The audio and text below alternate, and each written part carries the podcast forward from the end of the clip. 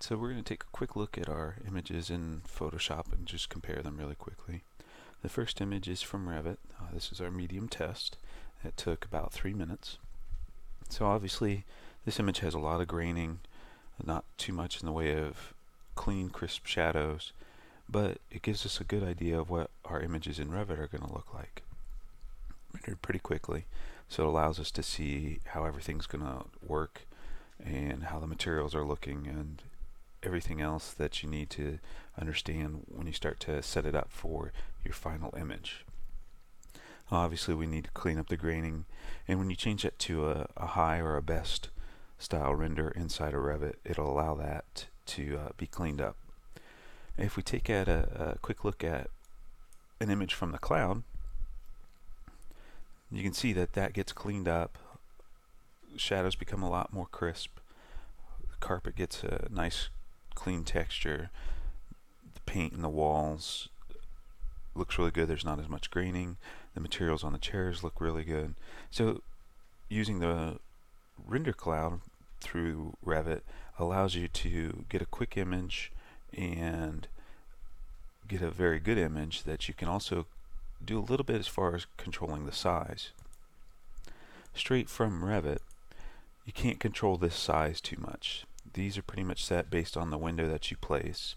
Now when you go to render in the cloud, you can adjust these, but there's presets that you have to use. So this was, I believe, just a, a large image, so it controlled the size to 1000 and it's basing it on your resolution and just the overall size of the image.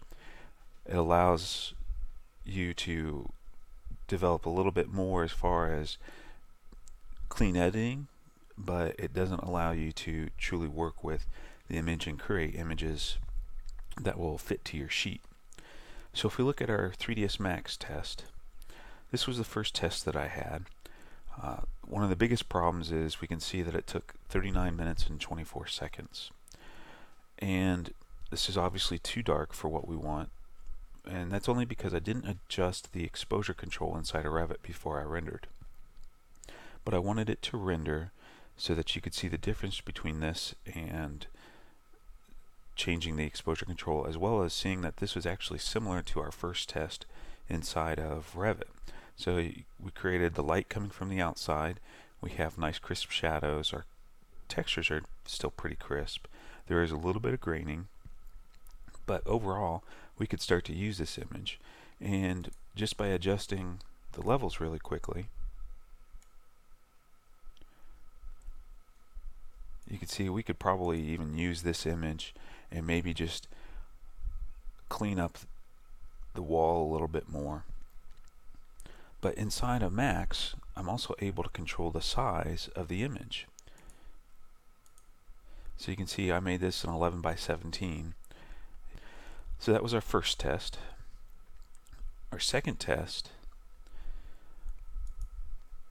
we ended up more like this, and that's because I had adjusted the levels or exposure control inside of max. And we could adjust the levels again here, make it a little bit more bright. Then we start to get a, a lot of bleed out in our window here. And it's not as noticeable. Here it's noticeable I didn't change the sun on this one. So it's very similar to what we have here, but you also see that we're not getting a lot of light shadows coming in through those windows. But that's just because I had adjusted some of the settings and adjusted some of the lighting so that we may not have been getting those shadows. So inside of our second image from 3ds Max, you can still see there's some graining, but I can adjust that just by using some of the settings underneath the render dialog. But the other thing is, is some of this is being caused by the reflections off of the, the mullions and other materials inside of Max. So you'll have to adjust those. Once again in this image, I did adjust the size to be what I wanted. So I mentioned on the first image that I knew that this was not going to be the correct render. So how did I know that? Well, if I look at the 3ds Max second test computing image, When you render in Max, you get this very early on. This is showing you how it's calculating the light inside of 3ds Max.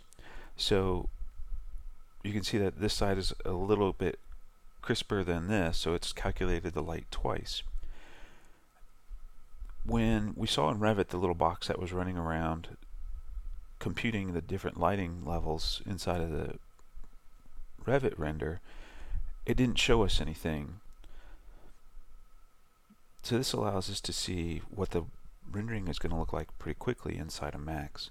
So this usually doesn't take very long, and so it allows us just a quick chance to cancel the render before it starts taking the 39 minutes or 46 minutes, however long it's going to take.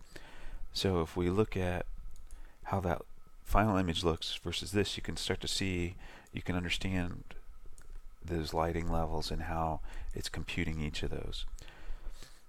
So that's one way that you can get quick renders inside of Max is just by allowing it to calculate the the lighting and then canceling it or letting it run if, if you think it's going to be correct. So that's just a quick comparison between the Revit renders and 3ds Max renders. Obviously the 3ds Max renders did take a little bit longer, but when you start getting to the high quality or the best quality inside of Revit, those will start to take around sometimes around the same amount of time, if not longer.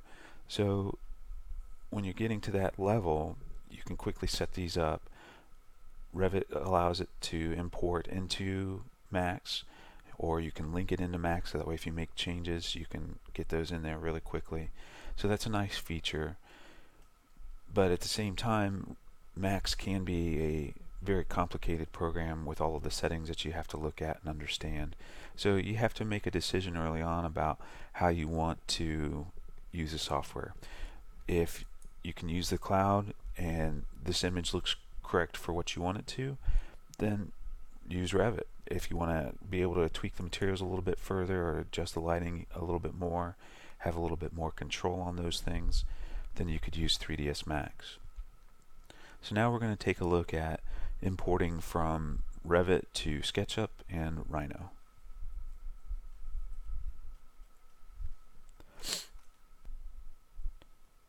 So the first program we're going to look at is exporting our Revit model into SketchUp. If we take a look at SketchUp really quickly, go to File Import. We can see the file types that SketchUp wants to import. And you can bring in SketchUp files, AutoCAD, 3ds, or a bunch of other files. So here we can see that we don't have an FBX that we can bring in, so we need to bring in either a CAD file or a 3ds file.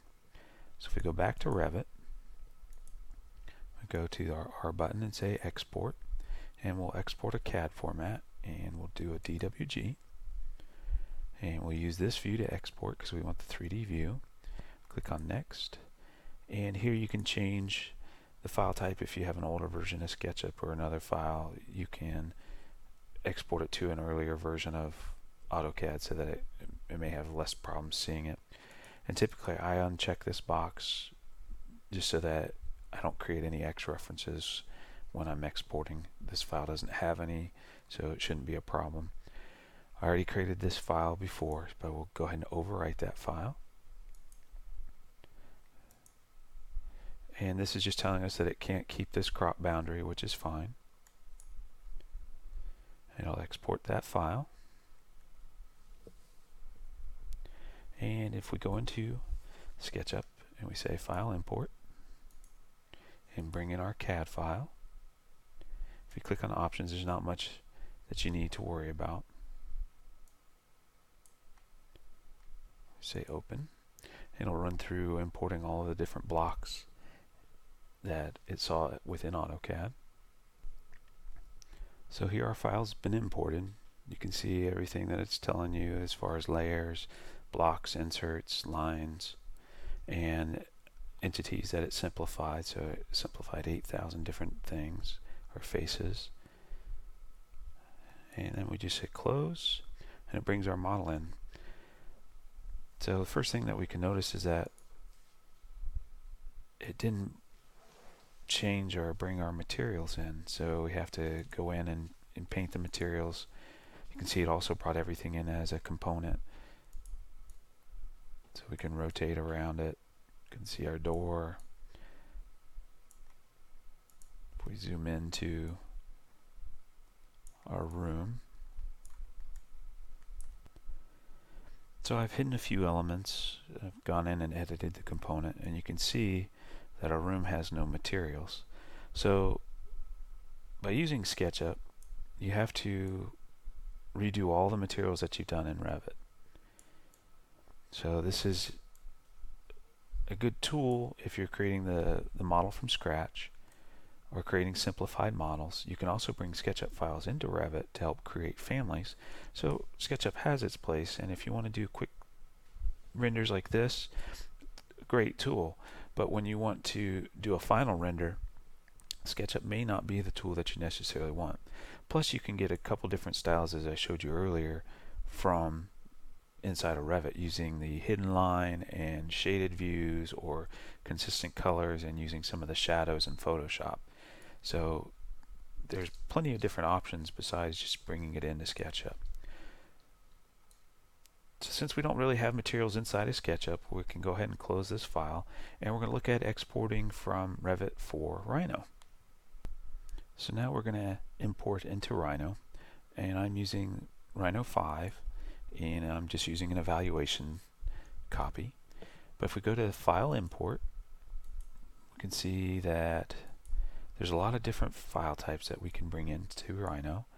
We can bring 3ds, DWGs, FBXs, and a whole bunch of other files.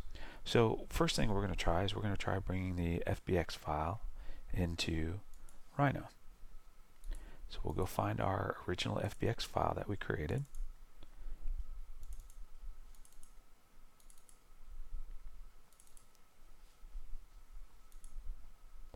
And just check the options really quick. Just say OK and open.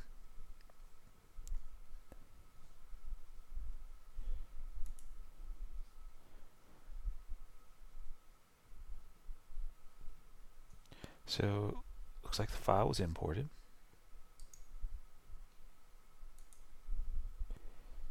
And we want to zoom extents. So there's our model.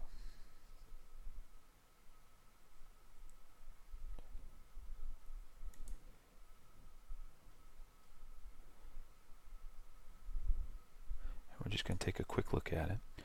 And as I've said before, I don't typically use Rhino, so a lot of you may be more comfortable with how to use the software than I am. So we're just looking at different ways of importing files and what you can do to get the models out of Revit and into Rhino, SketchUp, and 3ds Max. So you can see here inside of Rhino the FBX also did not bring over the materials from Revit. So while we can bring in the geometry and Rhino is a fantastic modeler for creating complex surfaces or surfaces that are not uh, simple in shape, form, and everything else, and you can bring those into Revit. When it comes to rendering, rendering inside of Revit might be a better option than trying to export these files to other programs just because of having to reapply materials, having to rework geometries, having to set up lighting. That's the other thing with inside of Revit or Rhino and SketchUp is that lighting didn't come over with the FBX file. In Max it did as long as you make sure that you are importing the lighting with the FBX. So there's a lot of little tweaks that you have to do inside of the other programs to get the setup that you want to. Doesn't mean it can't be done. It just may add a little bit more time to your project. So it's about understanding how you can get to the point that you need to be. So a lot of times Revit will allow you to do that just inside of that program.